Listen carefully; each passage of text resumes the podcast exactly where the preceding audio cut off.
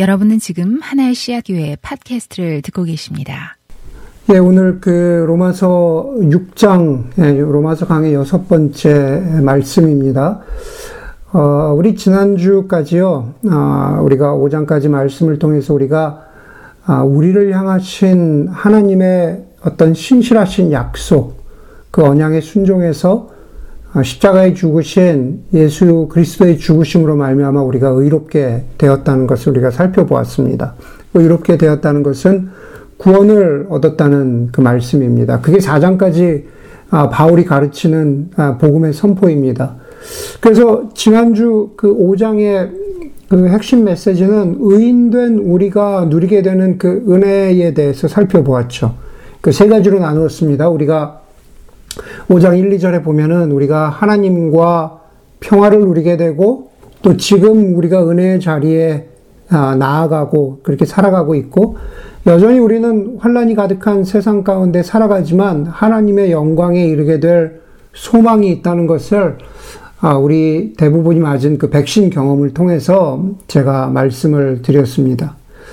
여러분 한번 생각해 보시면은 과거에 하나님과 평화를 이루었고 그것이 여전히 지속되고 있고 현재 우리가 은혜의 자리에 있고 또 미래의 어떤 확실한 구원에 관한 약속과 보장 가운데 있으니까는 그러면 다 된 것이네라고 생각할 수 있다라는 거죠. 아, 정말 우리 그리스도인들이 그런 어, 개런티 보장이 있다면 어, 말입니다.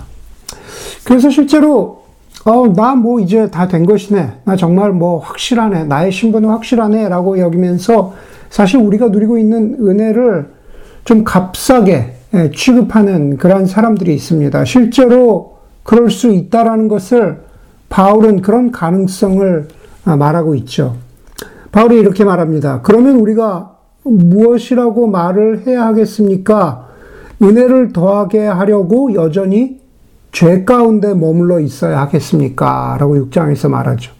은혜를 더하게 하려고 여전히 죄 가운데 머물러 있어야 하겠느냐. 앞에 5장 20절에도 비슷한 말을 하죠. 죄가 많은 곳에 은혜가 더욱 넘치게 되었습니다. 이렇게 말합니다. 이 두 구절이 좀, 어, 감이 안 온다면 오늘 본문의 6장 15절이 더 정확하게 짚어줍니다. 우리가 은혜 아래 있다고 해서 마음 놓고 죄를 짓자는 말입니까? 이런 겁니다. 이 세 구절에 대한 그 오해는 가장 첫 번째 그리고 가장 큰 오해는 이런 겁니다. 우리가 죄가 많을수록 다시 말해서 죄를 더 지을수록 혹은 죄인으로 남아 있을수록 은혜가 더 클 수 있다는 오해라는 거죠. 그러니까 죄를 많이 지니까 죄가 더 깊으니까 그러니까 은혜도 더 크게 누리게 되지 않겠느냐. 그래서 뭐, 죄 짓는 게 뭐, 대수겠느냐. 이미 내가 은혜의 자리에 있는데, 이미 내 신분은 확보되었는데, 라고 이야기하면서 은혜를 값싸게 만드는 거죠. 죄를 짓는 자신의 삶을 합리화하는 겁니다. 여러분, 죄가 많은 곳에 은혜가 더욱 넘치게 되었다라는 것은 그런 뜻이 아닙니다. 그 본문의 뜻은 뭐냐 하면, 죄가 많을수록 그렇죠. 죄가 깊을수록 죄가 지독하고 그 죄의 양이 많을수록 은혜의 간절함, 은혜의 절실함을 더 깨닫게 되었다라는 말입니다. 내가 얼마나 큰 죄인이라는 것을 알게 되니까 그만큼 내가 은혜 없이는 살아갈 수 없다는 것을 깨닫게 되었다는 말이 바로 그런 뜻입니다. 그렇기 때문에 요즘에 보면은요, 어, 요즘에 이제 뭐, 뭐, 저희 교회뿐만 아니라 사실 모르겠어요. 제가 보기에는 그렇게 보이는데, 어, 내 지갑 안에, 지금 내 영혼의 지갑 안에 천국행 티켓이 있으니까, 어, 나는 그냥 막 살아도 되겠다. 막 살아도 어차피 천국은 가는 거니까 나는 그냥 어, 막 살자. 이렇게, 어, 생각하는 그리스도인들은 최소한도 제 주변에는 많이 없는 것 같아요. 다른 말로 얘기하면은 은혜를 값싸게 취급하는 사람은 그렇게 많이 없는 것 같다라는 말입니다. 제 주변에서 보면은 목회자들도 그렇게 가르치는 어, 목회자들은 뭐 이제 좀 거의 사라지지 않았나라는 그런 생각을 합니다. 그런데 여러분 이런 건 가능할 수 있을 것 같아요. 내가 죄를 죄에 더 거할수록 뭐 이렇게 생각하는 사람은 없지만 그러나 내가 왜 거룩하게 살아야 할까? 내가 좀 더 왜 하나님의 뜻에 순종하며 살아야 할까? 내가 왜 좀 더 경건한 삶을 살아야 할까라고 하는 그런 이유를 찾지 못하는 경우는 어, 그런 경우는 좀 많이 있는 것 같아요. 굳이 내가 왜 기도해야 되는지, 내가 왜 말씀 읽고 묵상해야 되는지, 내가 왜 성경을 공부해야 되는지, 내가 왜 세상을 섬겨야 되는지, 내가 왜 성공과 명예와 부유함을 추구하는 인생이 우리를 망칠 수 있는지 말입니다. 저는 지금 뭐 성공이나 명예나 부유함이 악하다고 말하는 것은 아닙니다. 그러나 제가 말씀드리고자 하는 것은 우리가 하나님보다 우리의 인생 순위에 더 우선순위에 놓고 살아가는 것들이 있다면은 우리는 그것에 끌려서 살아갈 수밖에 없다는 것을 말하고 있는 겁니다. 그렇게 인생을 살다 보면 내가 왜 기도해야 되는지, 내가 왜 하나님 중심으로 살아야 하는지를 어, 그, 그런 영적인 동기부여가 나에게 없다면, 저 나에게 없다면 우리가 받은, 받은 은혜, 그리고 그 은혜에 기반해서 살아가는 삶은 온데간데 없이 사라진다라는 거죠. 그게 실제로 우리 삶의 현실이라는 겁니다. 바울은 바울은요, 그런, 그런 사람들의 상태를, 영적인 상태를 이미 알았던 것 같습니다. 그래서 16절에서 이렇게 말해요. 네, 여러분들, 자, 계속 강조합니다만, 네, 매주 우리가 설교해야 되는 그 본문을 꼭 읽으세요. 6장이면 6장, 7장이면 7장 꼭 읽어보세요. 6장 16절에 보면 이렇게 말해요. 여러분이 아무에게나 자기를 종으로 내맡겨서 복종하게 되면 여러분은 여러분이 복종하는 그 사람의 종이 되는 것을 알지 못합니까? 예, 그 사람이라고 말하잖아요.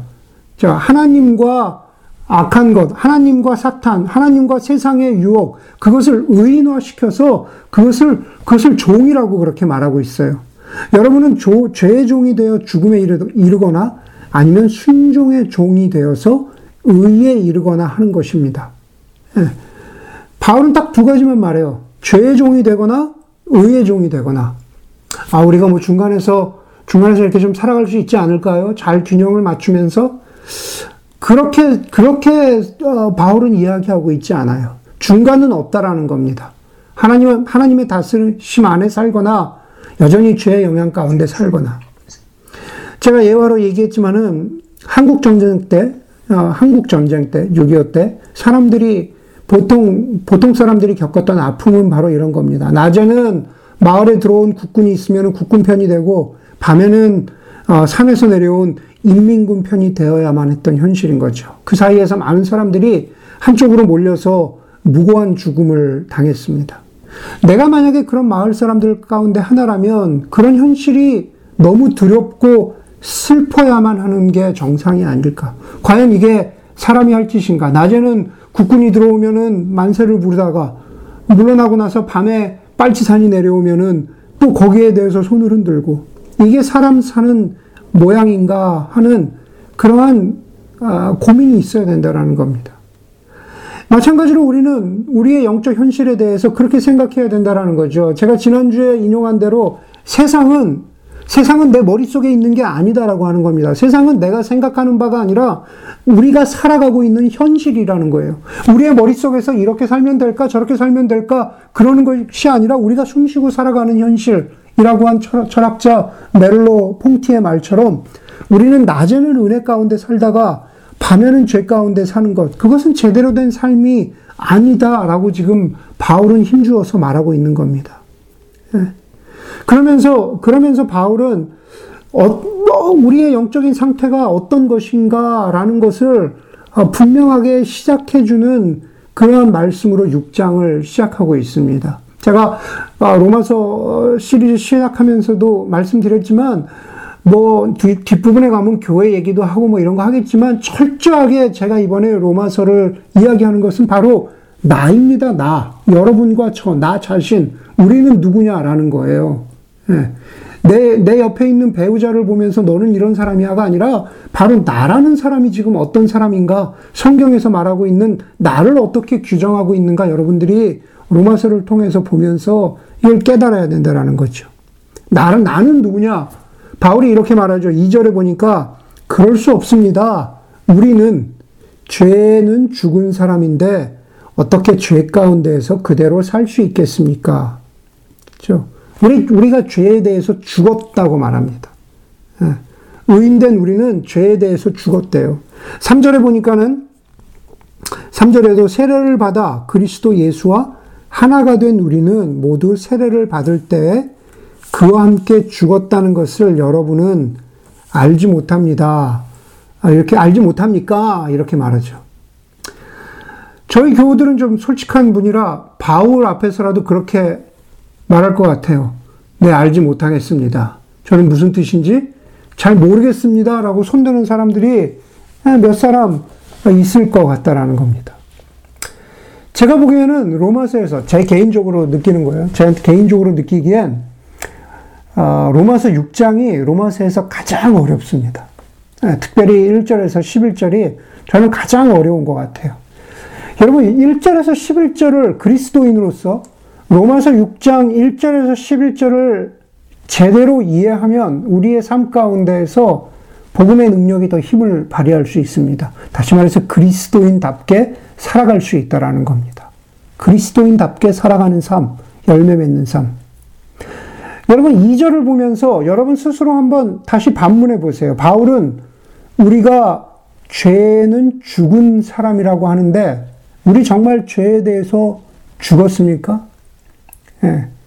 다른 말로 하면 죄가 아무리 우리를 유혹해도 우리는 반응 없는 죽은 사람입니까? 그렇잖아요. 무엇인가 뭐 비유가 적절한지 모르겠지만 무엇인가 죽어 있는 어떤 생물체가 있다면 우리가 아무리 건드려도 죽어 있기 때문에 반응하지 않잖아요. 네. 과연 우리가 그러냐라는 거죠. 죄가 우리가 죽었기 때문에 죄가 우리를 어, 뭐 유혹해도 우리는 아무런 반응이 없는 사람이냐라는 거죠. 네. 우리가 실전적으로 압니다. 저와 여러분들은 죄가 우리를 건드릴 때, 다시 말해서 죄가 우리를 유혹할 때, 우리는 너무 잘 반응하죠. 그게 우리의, 우리의 현실이잖아요. 네. 몸으로서, 입술로서, 눈으로서, 뭐 하여간 무엇이든 우리는 죄에 대해서 너무 잘 반응합니다. 12절, 13절 보세요. 여러분은 죄가 여러분의 죽을 몸을 지배하지 못하게 해서 여러분이 죄, 어, 여러분이 몸의 정욕에 굴복하는 일이 없도록 하십시오. 여러분은 여러분의 지체를 죄에 막, 내맡겨서 불의의 연장이 되게 하지 마십시오. 정말로, 정말로 우리가 죄에 대해서 반응하지 않는다면 사도 바울이 이렇게 이야기할 이유가 없죠. 예. 불의의 연장이 되게 하지 마십시오. 우리의, 우리가 불의의 연장이 죄에 대한 죄의 도구로 쓰이고 있으니까 그런 삶을 살지 말라고 사도 바울이 이야기하고 있는 거죠. 예. 여러분, 그리스도인도 여전히 죄를 짓습니다. 죄 짓기를 좋아합니다. 죄에 대해서 죽지 않았습니다. 죄에 대해서 펄펄 살아 있습니다. 그런데 사도 바울이 우리가 죄에 대해서 죽었대요. 그게, 그게 무슨 뜻입니까? 결론부터 말씀드리면은 우리가, 우리가 죄의, 죄의 지배 아래 있지 않다는 말입니다. 죄의 세력에서 놓였다는 말입니다. 5장 21절에 보면 은혜가 의를 통하여 사람을 지배한다 그랬잖아요. 죄가 죄가 죽음을 통해서 우리를 지배하는 것이 아니라 은혜가 의를 통해서 우리를 지배해. 우리 은혜의 다스림 가운데 있는 사람이 그리스도인이라는 겁니다. 그런데 여러분, 우리가 죄에 대해서 죽었다고 하면은 자꾸 여러분들 그런 생각 들 것 같아요. 아, 이거 좀 말장난 같습니다. 죄를 지으면 죄 아래 있는 거죠. 죄를 지으면 죄의 지배 아래 있는 거죠. 그렇게 생각할 수 있을 것 같아요. 사도 바울이 그런 질문을 예상했을 것 같아요. 분명히 로마 교회에도 그렇게 비슷한 질문을 하는 성도들이 있었겠죠. 그래서 3절, 4절에서 세례를 통해서 이렇게 말하는 겁니다. 세례를 받아서 그리스도 예수와 하나가 된 우리는 모두, 모두 우리가 세례 받을 때에 그와 함께 죽었다는 것을, 예수와 함께 죽었다는 것을 여러분은 알지 못합니까? 그러므로 우리는 세례를 통하여 그의 죽으심과 연합함으로써 그와 함께 묻혔던 것입니다. 그것은 그리스도께서 살아나신 것과 같이 우리도 또한 어디에요? 새 생명 안에 살아가기 위함입니다. 이렇게 말합니다. 바울이 설명하는 방식은 세례를 통해서죠. 그리스도는 죽었다가 다시 살아나셨습니다. 그렇죠. 어, 로마서 4장 25절에도 예수는, 예수는 우리의 범죄 때문에 죽임을 당하셨고, 우리를 의롭게 하려고 살아나셨다고 그렇게 말합니다. 그것을 믿는 사람은, 다시 말해서 세례 받은 사람은 그리스도와 연합했다. 그리스도와 하나가 됐다라고 말합니다. 이렇게 설명해 보겠습니다. 우리 교우들 가운데 보스턴 레드삭스 아주 골수 팬들이 있습니다. 손 들어 보세요. 보스턴 레드삭스. 그렇죠? 보스턴 레드삭스 골수 팬들이 있습니다. 그 사람들이 보스턴 레드삭스 팬들이 뭐라고 얘기하냐면 이렇게 말해요. 우리가 2004년에 뉴욕 양키스를 이긴 그 게임을 기억해? 라고 레드삭스 팬들끼리 그렇게 말한다는 겁니다. 길게 설명하지 않겠습니다. 야구 역사에 길이 남을 진짜 라이벌 레드삭스와 양키스의 게임이었습니다. 그 게임에서 레드삭스가 극적으로 이기면서 소위 얘기하는 레드삭스는 밤비노의 저주에서 풀려나고 마침내 월드 시리즈까지 가서 우승하게 되죠. 그렇죠? 네, 레드삭스 팬 대답해 보세요. 네, 그렇게 되는 겁니다. 여러분, 레, 보스턴 레드삭스 팬들이 이렇게 말해요. 와, 진짜 우리가 이겼어. 이렇게 말합니다. 네. 레드삭스 팬들은 경기하지 않았습니다. 실제로 운동장에서 뛴 거는 레드삭스 선수들이라는 겁니다. 그런데 팬들은 뭐라고 말하냐면 우리가 이겼다고 난리치고 기뻐한다라는 거죠. 여러분 십자가에서 죽으시고 죄를 이기시는 분은 누구십니까? 네. 운동장에서 뛴 선수는 십자가에서 죽으신 분은 바로 예수 그리스도예요. 그런데 바울은 뭐라 그러냐면 우리도 죽었고 우리도 살아날 것이다라고 그렇게 선포합니다. 그것이 바로 예수 그리스도와 연합했다라는 뜻이에요. 그리스도인들이 우리 그리스도인들이 저와 여러분들이 여전히 죄 가운데서 살고 있다는 사실은 현재 진행형입니다. 저도 그렇고 여러분도 그렇고 그런 면에서 완전한 죄의 영향에서 놓이지 않았다는 거예요. 죄, 죄를 짓습니다. 하지만, 하지만, 죄에 대해서 죽었다는 것은 죄를 짓되 그 죄의 책임, 그 죄의 결과로부터 영적으로 자유롭다라는 거예요. 죄의 책임과 죄의 결과가 뭐예요? 죽음이잖아요. 우리는 죽음에서 이겼어요. 내가 한 일이 아닌데 이겼다고 소리치는 거예요. 예수님이 십자가에서 죽으시고 부활하셨기 때문에 아, 우리도 같이 이겼다고 승리했다라고 그렇게 그렇게 우리가 어, 감히 말할 수 있다라는 거예요. 무엇을 통해서요? 세례를 통해서 영적인 세례를 통해서 우리는 그리스도와 죽었다가 살아냈다. 여러분 그것을 6장 6절이 더 풀어서 설명하고 있거든요. 6장 6절에 보면은 우리의 우리의 옛 사람이 그리스도와 함께 십자가에 달려 죽은 것은 죄의 몸을 멸하여서 우리가 다시는 죄의 노예가 되지 않게 하려는 것임을 우리가 압니다. 그럽니다. 여기가 어려워요. 네. 여러분, 우리의 옛사람이 뭡니까? 네, 우리의 옛사람은요, 그것은 예수 그리스도를 믿기 전의 나입니다. 우리의 옛사람, 옛날 사람, 새 사람이 아니라 옛, 옛사람. 그것은 예수 그리스도를 믿기 전의 나, 죄인 된 나입니다. 그 옛사람이 어떻게 해요? 그리스도와 함께 십자가에 달려 죽었답니다. 네, 십자가에 달려 죽었어요. 그래서, 그래서 죄인된 우리를 향한 하나님의 사랑과 긍휼에 힘입어서 우리가 의인 되었죠. 옛사람이 아니라 우리는 새 사람이 된 것입니다. 그런데 우리의 옛사람이, 다시 말해서 우리, 우리가 구원받은, 우리가 의인 된 그 목적이 있대요. 그 목적이 뭡니까? 거기 보니까는 달려 죽은 것은 우리의 옛사람이 달려 죽은 것은 죄의 몸을 멸하여서 우리가 다시는 죄의 노예가 되지 않게 하려는 것임을 우리가 압니다. 그럽니다. 죄의 몸이 뭘까? 네, 죄의 몸. 어, 죄의 몸은요, 어, 어떤, 어, 그, 몸부터 이야기할게요. 우리 그냥 몸입니다. 여러분, 어, 여러분, 몸이 배가 고프다고 느끼는 게 죄악된 욕망입니까? 아니죠. 그쵸? 그냥 나, 나 몸이, 내가 몸이 배고프다라는 것은 굉장히, 굉장히 정상적인 욕망입니다. 그런데 그 우리의 몸이 어, 죄의 몸, 죄의 지배를 받는 순간이 있어요. 다시 말해서 몸이 배고 몸이 배고프다고 여기는 것은 정상이지만 그러나 그래서 너무 탐식한다거나 혹은 어, 음식을 거부한다라는 것으로 이어지면 예, 그러면은 죄가 우리 몸을 지배하는 그런 결과가 되는 겁니다. 예. 건강한 욕망과 죄된 욕망은 뭐 이렇게 표현할 수 있을지 모르겠지만은 아주 그냥 미묘하게 우리의 삶 가운데 들어올 수 있다라는 겁니다. 다른 예를 들어보면 이런 거죠. 소위 소위 Bible Belt라고 하는 미국의 남부 지역은 굉장히 경건하고 보수적인 지역입니다. 그래서 Bible Belt라고 부르죠.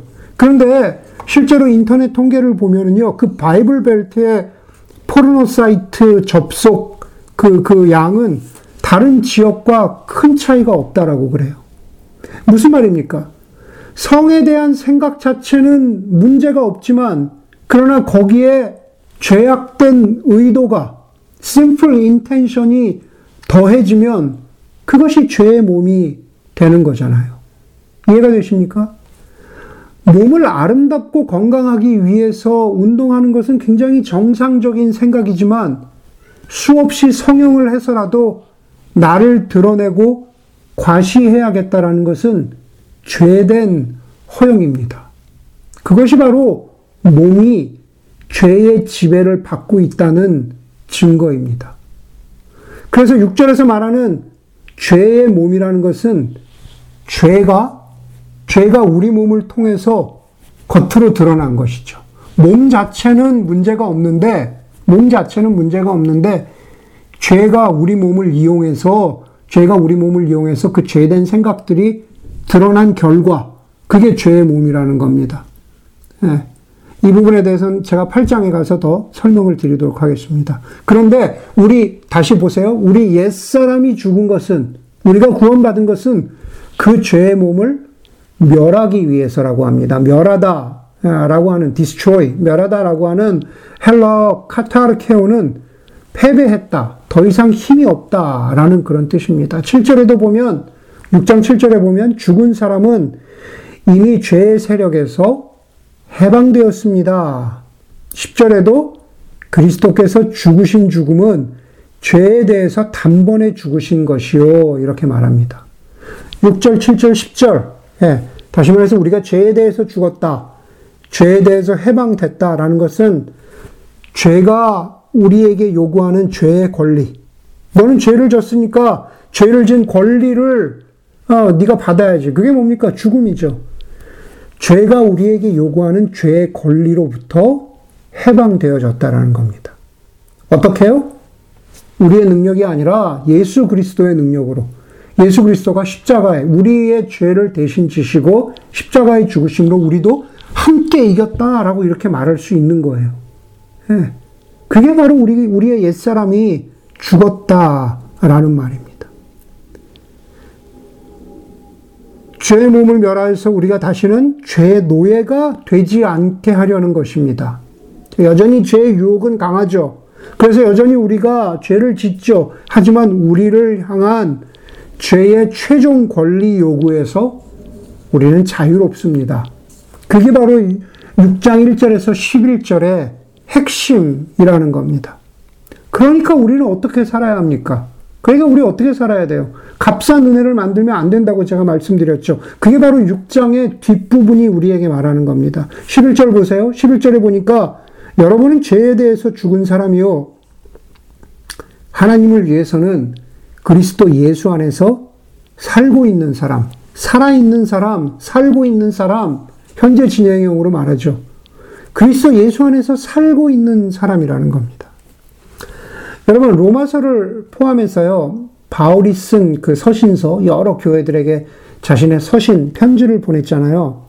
그 여러 서신서들에 보면은 우리가 예수 그리스도와 함께 십자가에 못 박혔다라고 하는 구절은 대표적으로 딱 두 구절입니다. 우리가 예수 그리스도와 함께 십자가에 못 박혔다. 첫 번째가 첫 번째가 우리가 보았던 로마서 6장 6, 6절입니다. 우리의 옛사람이 우리의 옛사람이 그리스도와 함께 십자가에 달려 죽었다. 그것은 우리 무슨 일입니까? 뭡니까? 우리에게 벌어진 우리 우리의 우리에게 벌어진 과거의 사건이에요. 종결된 사건이에요. 예. 우리의 죄는 이미 십자가 위에서 예수 그리스도와 함께 예, 죄 어, 용서하심을 받았다라는 겁니다. 십자가에서 예수 그리스도와 함께 성취된 사건이라는 거죠. 다시 반복될 수 없는 사건입니다. 예수 그리스도의 십자가 사건은 어, 반복될 수 없이 이미 완성된 사건이에요. 그리고 십자가에 달려서 죽었다고 하는 두 번째 표현은 어디에 나오냐 하면 갈라디아서 5장 24절에 나옵니다. 거기 보면 그리스도 예수께 속한 사람은 저 오늘 오늘 로마서 표현대로 하면 그리스도 예수 안에서 살고 있는 사람은 정욕과 욕망과 함께 자기의 육체를 십자가에 못, 박, 못 박았습니다. 이렇게 말합니다. 갈라디아서의 십자가에서 못 박았다는 것은요, 계속 반복되고 지속적인 사건입니다. 이건 뭐냐면은, 우리를 유혹하는 죄의 권세에 대항해서 우리가 계속 싸우고 있다는 우리의 의지를 보여주는 거예요. 내가 계속 나의 욕망을, 나의 정욕을 십자가에 못 박고 있다.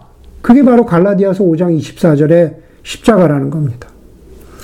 우리 교회에서 하나님 나라를 설명할 때 자주 사용하는 예화인데 여기에도 딱 들어맞는 어, 그 예화가 있습니다. 바로 2차 대전 때의 놀망디 상륙 작전입니다.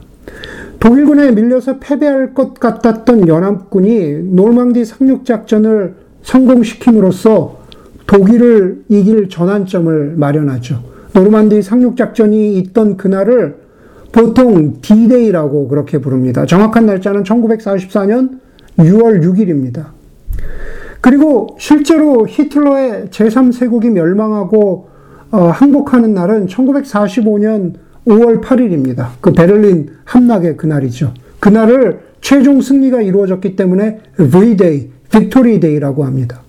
제가 가장 좋아하는 영화인 그 뭐 Band of Brothers 같은 경우는 바로 이 D-Day와 Victory Day 사이에 거의 1년 동안의 군인들과 그 군인들이 벌였던, 유럽에서 벌였던 전투를 보여주고 있는 그런 영화입니다. 굳이 비유하자면은, 교회는요, 그리스도인들은 Band of Brothers예요. Band of Brothers. 그리스도인들이 바로 그 군인이라는 겁니다. 이미 승리했어요. 언제 승리했습니까? 우리의 옛사람이 그리스도와 함께 십자가에 달려 죽은 날이 디데이예요.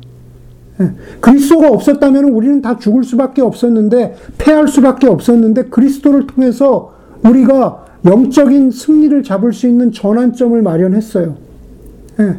더 이상 패하지 않습니다. 그것은 반복되지 않아요. 그러나, D-Day부터 V-Day까지 1년의 시간이 남아있는 것처럼 우리의 삶 가운데에서 우리가 하나님 앞에 서는 날까지 영적인 전투가 남아있죠. Victory Day까지 역사를 보면 Victory Day가 될 때까지 연합군과 독일군 사이에 수많은 작은 전투들이 있었습니다. 심지어 어떤 경우에는 독일군이 이겼던 전투도 굉장히 많아요. 그러나 연합군은 두려워하지 않습니다. 왜냐하면 이미 D-Day, 노르망디에서 이겼기 때문이라는 거죠.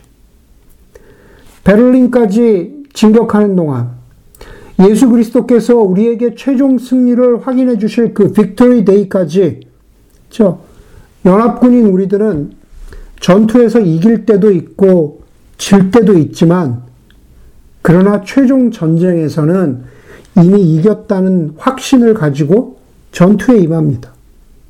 그게 바로 성화의 삶, 그리스도 안에서 살아가는 삶. 갈라디아서 5장 24절의 말씀대로 하면은 우리의 정욕과 욕망을 십자가에 못 박는 삶. 어떤 때는 제대로 못 박을지 못할 때도 있고, 어떨 때는 질 때도 있지만, 그러나 그리스도 예수께 속한 사람은 자기의 육체를 십자가에 못 박았다라고 하는 그것의 참 뜻입니다. 여러분, 출애굽기에 보면은요, 출애, 출애굽기요. 아주 길게 말씀드리지 않습니다. 출애굽기에 보면은 여호와 하나님이 출애굽, 출애굽한 백성들에게 뭐라고 말씀하십니까? 나는 너희를 애굽에서 건져낸 여호와 하나님이라. 네. 그리고 뭐라고 말, 말씀하세요? 너희는 이 계명을 지키라. 출애굽한 다음에 신의 산 계명을 주고 너희는 이 계명을 지키라라고 말씀하십니다. 왜 갑자기 제가 출애굽 얘기를 하냐면요. 바로 이, 이 로마서 6장이 바로 출애굽과 같은 그런 모습을 보여주기 때문에 그래요. 특별히 로마서 6장 12절에서 14절은 로마서 전체에서도 유일하게 명령형 문장이에요. 명령형. 자, 그 전까지는 로마서 1장부터 이 5장에 6장 11절까지 오기까지는 하나님이 교회를 위해서 아니 하나님이 여러분들을 위해서 하나님이 저와 여러분들을 위해서 하신 일에 관한 베풀어 주신 은혜에 관한 서술이고 설명이었다라는 거예요. 예. 그리고 12절에서 12절에서 예, 명령하시죠. 여기서 뭐라고 명령하십니까? 죄가 여러분의 몸을 지배하지 못하게 하십시오. 라고 명령하죠. 출애굽도 마찬가지죠. 출애굽도 나는 너희를 애굽에서 구원해낸 여호와 하나님이다. 내가 너희를 구원했다. 내가 너희를 새 생명을 주었다. 그냥 서술하세요. 설명하세요. 그러고 나서 신의, 신의 산에서 뭐라고 하십니까? 너희는 이 계명을 지켜라. 라고 이렇게 말씀하세요. 12장, 아, 12장이란다. 12절, 13절 보면은 너희는 이렇게 살아라. 이 순종의 명령이 분명하게 드러납니다. 죄가 여러분의 죽을 몸을 지배하지 못하게 해서 여러분이 몸의 정욕에 굴복하는 일이 없도록 하십시오. 여러분은 여러분의 지체를 죄에 내맡겨서 불의의 연장이 되게 하지 마십시오. 여러분, 여러분 생각해 보세요. 죄가 우리 몸을 지배하지 못하게 한다. 우리 몸이 어, 그냥 완전히 죄에 내맡겨져서 죄의 도구가 되지 않아야겠다라고 하는 그것을 어, 우리가 묵상하게 되면은 저나 여러분 우리가 가장 먼저 떠오르는 어, 묵상의 내용은 바로 이런 겁니다. 그래, 내가 죄 짓지 말아야지. 아, 내가 얼마 전에도 입술로도 죄를 범하고 막 교만하게 막 그랬는데, 아, 내가 다시는 그런 죄나 잘못을 다시 반복하지 않을 거야 라고 하는 예, 그런 묵상을 합니다. 틀린 묵상도 아니고 틀린 결정도 아닙니다. 하지만 그 묵상과 그 결단에 우리가 좀 힘이 없다라고 느낄 때가 있습니다. 예. 힘이 없다라는 것을 어떻게 느끼냐면 우리가 죄를 반복하니까요. 뭐 입술로 남을 뭐 비방하거나 어, 남의 뒷담화 했다가 하지 말아야지 그랬다가 또 합니다.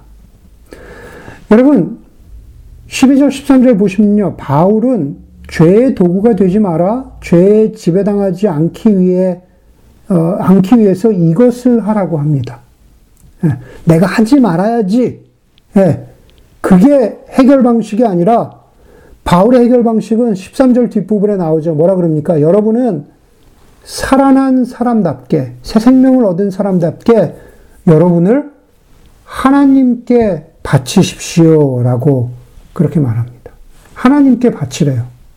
다시 말해서 죄에 휘둘리지 않기 위해서 나의 결심, 내가 죄를 짓지 말아야지, 내가 죄로부터 멀리 해야지 라고 하는 그 결심보다도 더 중요한 것은 내가 하나님께 내 자신을 드려야지 라고 하는 결심이 더 크다라고 그것이 더 힘이 있다라고 더 능력이 있다고 아, 바울은 그렇게 말하고 있습니다. 죄와도 비교할 수 없는 하나님의 존재를 알고 하나님의 위대하심을 알고 하나님의 사랑을 알고 그리고 나의 삶을 그 하나님께 맞추는 것 그분께 시선을 맞추면 자연스레 죄의 도구가 되지 않는다라고 사도 바울은 그렇게 말하고 있습니다. 여러분 누가복음 15장 보세요. 네, 누가복음 15장 보면은요. 15장 볼수록 정말 거기에 복음의 핵심이 담겨 있다라는 생각을 많이 합니다. 15장 보면 둘째 아들이 자신의 잘못, 다시 말해서 자신의 죄죠. 자신의 죄를 깨닫고 이렇게 말합니다. 내가 아버지 앞에서 죄를 지었습니다. 나는 더 이상 아버지의 아들이라 불릴 자격이 없습니다. 이게 우리 모습이잖아요. 죄를 짓고 이러잖아요. 저는 아, 정말 저 죄인입니다. 제가 어떻게 하나님 앞에서 구원받은 사람이라고 제가 말을 할 수 있겠습니까? 저는 하나님 아버지의 자녀라고 예, 불릴 자격이 없습니다.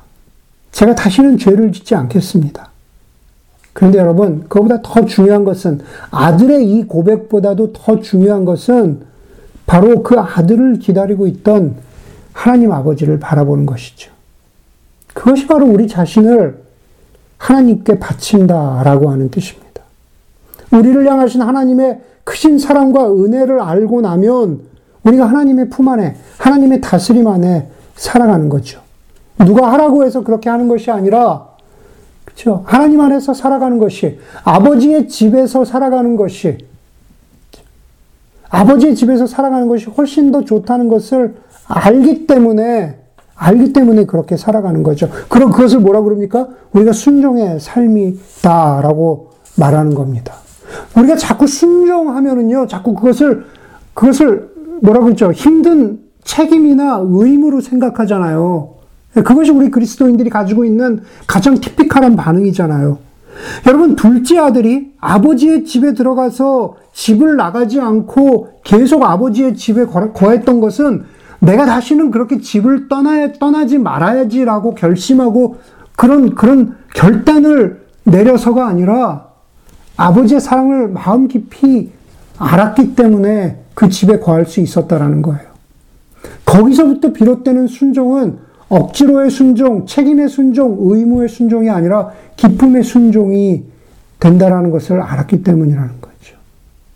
하나님 아버지께 우리의 몸을 드리면 하나님 우리가 하나님 아버지의 다스림 안에 있는 것을 알게 되면 그렇죠? 우리는 그냥 자연스럽게 우리 우리의 인생을 우리의 몸을 의의 연장으로 드릴 수 있다고 사도 바울은 말하고 있는 겁니다. 그냥 자연스러운 결과라는 거예요.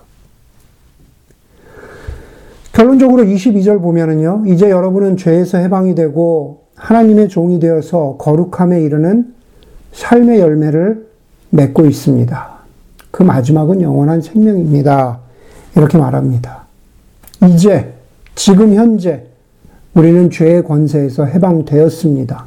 그것만 아니라 우리는 현재 진행형으로 거룩함에 이르는 삶의 열매를 기쁘게 그리고 willingly 기꺼이 맺고 있습니다. 그게 자발적인 하나님의 자녀, 하나님의 종의 모습입니다. 그것이 그리스도와 연합한 참 사람의 모습입니다. 함께 기도하도록 하겠습니다.